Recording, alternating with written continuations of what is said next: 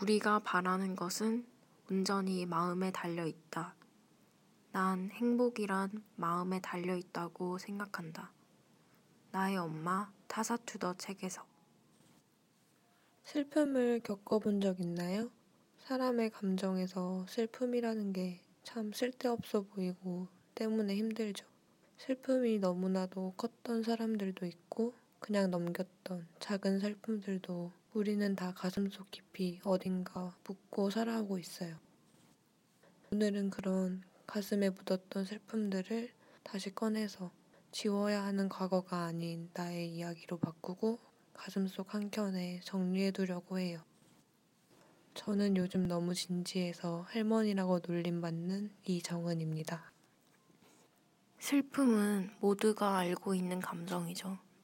그래서 더 슬픈 것 같아요. 왜 다 같이 똑같은 감정을 느끼는데 그게 왜 하필 슬픔인 걸까요? 저희는 오늘 누구나 겪어봤고 나에게 더 크게 다가올 수 있는 슬픔에 대해 이야기해 보려고 해요. 여러분이 함께 들으면서 상처가 아닌 이불처럼 덮어줄 수 있는 시간이 되었으면 좋겠어요. 저는 또 다른 나를 알아가고 있는 이예지입니다. 두 달 전까지만 해도 저는 지금처럼 편안하지 못한 사람이었어요. 약간 신경이 곤두서 있고 사람들에게 제 자신의 솔직한 모습을 보여주지 않았어요. 항상 불만족해 하고 다른 사람들을 내 마음대로 판단해서 선을 긋고 지금이라는 완전히 정말 다른 사람이었던 것 같아요. 지금이야 가끔 내가 부처인가 라는 생각이 들 정도로 해탈한 모습들에 제 자신도 놀랄 정도로 변했지만 불과 몇 달 전까지만 해도 저는 참 솔직하지 못한 사람이었던 것 같아요. 저도 신기할 정도로 저만의 생각에 빠져 있었던 음, 사람이었던 것 같아요. 나만의 기준을 만들고 그 선 안에서 사람들을 대하고 점점 더 저 스스로를 불편하게 만들었었죠. 그게 심지어 가까이 있는 사람들에게까지 느껴질 정도로요. 그땐 다른 생각 자체가 나지 않았던 것 같아요. 좋은 생각, 좋은 기분, 저랑은 연관이 되지도 곁에 있지도 않는 것들이었어요. 그러다가 어느 순간 깨달은 거죠. 점점 제가 아닌 다른 모습으로 변해가고 있다는 걸요. 지금 모습으로 바뀌게 된 기점이 두 달 전쯤이었어요. 방학 기간에 여행도 다녀오고 조금 쉬다가 오랜만에 예지를 만났는데 그때 예지가 처음으로 했던 말이 아직도 기억나요. 안색이 안 좋아 보인다. 오랜만에 본 친구한테 안색이 안 좋아 보인다니. 나는 나름대로 그냥 쉬고 그랬는데 왜 그런 말을 하지? 했죠. 그러면서 이야기를 하는데 뭐 얼굴 표정이 어두워 보인다. 이런 말이었던 것 같아요. 그 얘기를 듣는데 아, 정말 사람 얼굴에서 마음이 드러나는구나 했던 것 같아요. 그때 했던 말이 잘 기억은 안 나지만 우리 둘은 분명 누가 봐도 흑백에 축축 처지는 그런 그림이었을 것 같아요. 그때는 뭐가 그렇게 머리가 깨질 것처럼 마음이 무거웠는지, 왜 해결을 못할까에 대해서 답답해 했었는지, 그걸 이야기하면서 알게 되었죠. 계속해서 불만을 쌓아가고, 그리고 그걸 그냥 괜찮다, 괜찮다 쌓아두고는 보지 않고 지나치려고만 했던 것 같아요. 결국엔 그게 터져버린 거죠. 제가 그때 언니랑 여행을 다녀왔는데 그 여행에서 제가 했던 말 때문에 언니랑 조금 싸웠어요. 저는 그냥 제 생각을 평소대로 솔직하게 말했을 뿐인데 그게 언니한테는 너무 상처였던 거죠. 저는 그냥 솔직한 게 좋은 거라고 생각했으니까 솔직하게 말한 건데 그게 무슨 문제일까 생각을 했어요. 그런 생각을 하다가 예지를 만났는데 예지도 저와 비슷한 생각들을 하고 있더라고요. 그래서 둘이 각자 있었던 일을 이야기하면서 생각을 정리하는데 그 엄청나게 별로라고 생각하는 카페에서 눈물이 나면서 갑자기 속에 있는 것들이 빠져나간다는 느낌이 들더라고요. 그렇게 울고 나서 길거리를 걸었어요. 음, 그렇게 그날 그 하루에 생각을 바꿨던 것 같아요. 처음으로 나 자신에 대해서 인정이란 걸 해본 것 같아요. 나에 대해 불만을 가지고 있었는데, 그걸 알고 말 그대로 인정을 해버리니까 그렇게 쉬운 일이 없더라고요. 나 자신을 나도 모르게 미워하고 있었던 거죠. 이유는 알려고 하지도 않고. 그런데 인정을 하고 다시 보니까 그건 제 탓이 아니었어요. 그냥 제 스스로가 그렇게 만들어 버린 거였죠. 제가 솔직하다고 생각했던 그 성격들은 주변 사람들이 저에게 다가오지 못하게 만든 자기 방어였고, 그 사람들이 그렇게 다가오지 못하면 저는, 아, 오늘도 상처받지 않았어.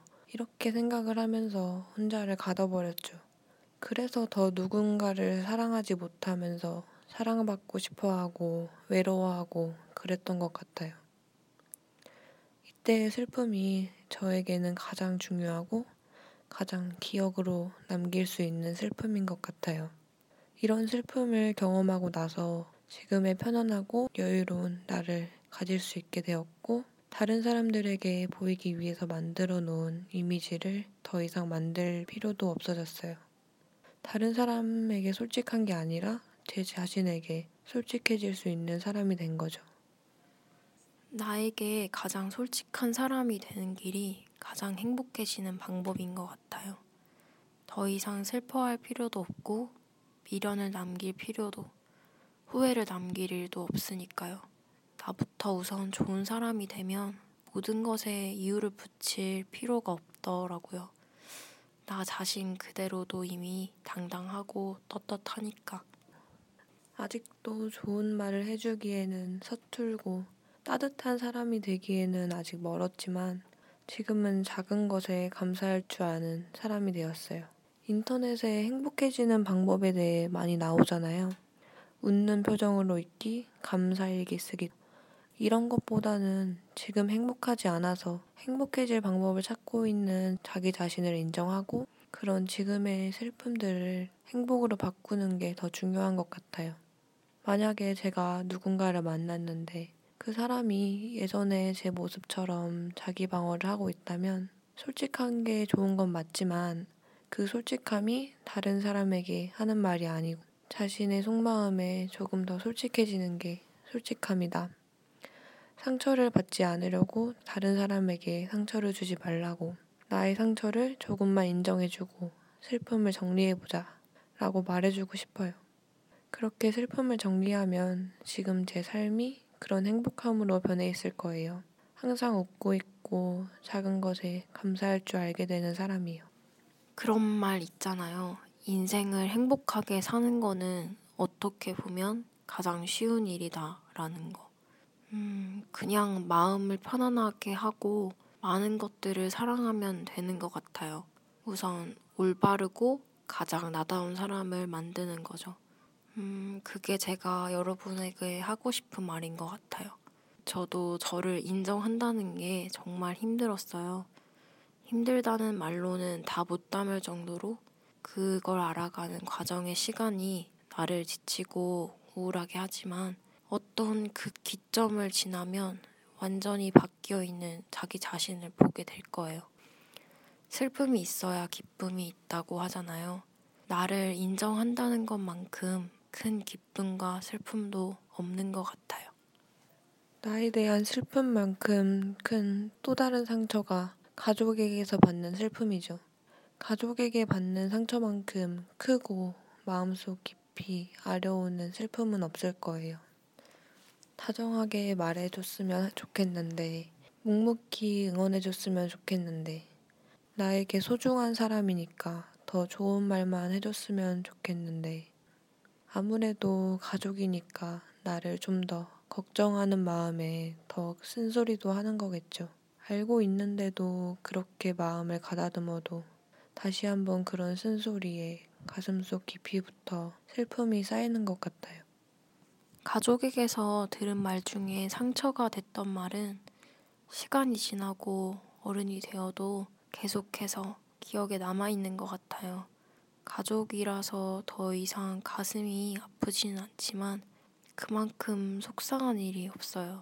그래서 더 가족한테는 예쁜 말만 해주고 싶고 힘이 돼주고 싶어요. 그런 거는 가족만 할 수 있는 거니까요.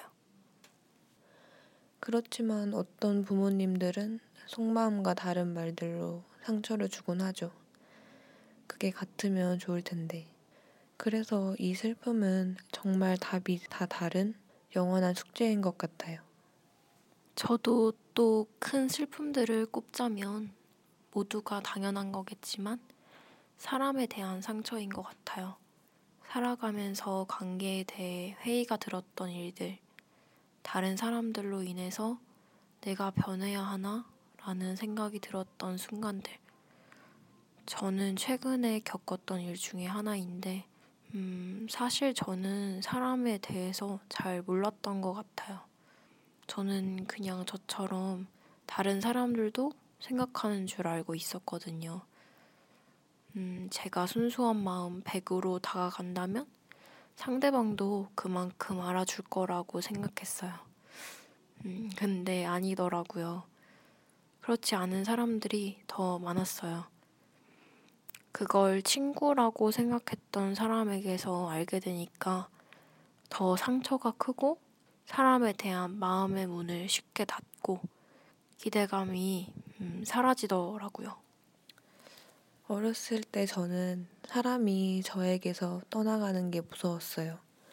그래서 더 꽉 붙들려고 했고, 더 잘해주려고 했었고, 그런데도 떠나가는 사람들은 떠나가더라고요. 그때부터 새로운 사람들과 친해지는 게 싫었던 것 같아요. 저랑 친한 사람들과 더 같이 있으려고 하고, 새로운 사람들은 경계하고, 차라리 외톨이가 되는 게 더 편한 일이라고 생각했어요. 가식적인 관계가 너무 싫었고 그런 사람들도 싫어했죠. 그래서 더 나를 숨기는 이미지가 필요했던 것 같아요. 그런 사람들에게 연약한 마음을 들키기 싫어서 강한 이미지에 또 다른 저를 만들었었죠. 사람도 겪어봐야 아는 거라고 오히려 필요한 경험이었다고 생각해요. 그런 사람들이 있어야 우리도 우리를 더 단단하게 강하게 키울 수 있으니까요. 가장 중요한 건 강해짐의 방향인 것 같아요.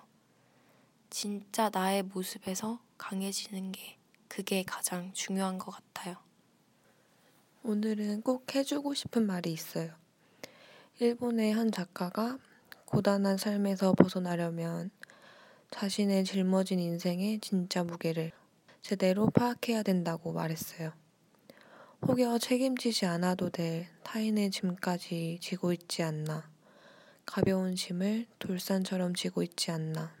배려라는 명목으로 짊어졌던 타인의 무게를 떨치고 실제보다 더 무겁게 여겼던 내 인생의 진짜 무게를 안다면 내 삶이 보다 가벼워질 거라고. 슬픔의 깊은 곳에 있던 사람은 다른 사람과 감정의 깊이가 달라요.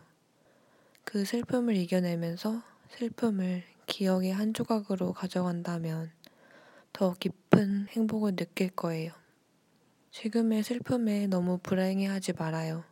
슬퍼도 괜찮아요.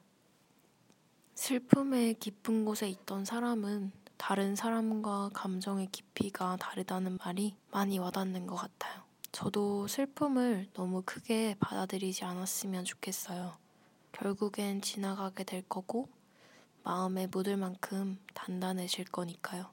슬플 땐 그냥 정말 세상에서 가장 슬픈 것처럼 다 해봐야 된다고 생각해요. 저는 슬플 때가 가장 그 사람의 어, 어리고 연약하고 순수한 자신의 모습이라고 생각하거든요. 그래서 충분히 슬퍼할 가치가 있어요. 오늘도 들어주셔서 감사합니다. 편안한 밤 되세요.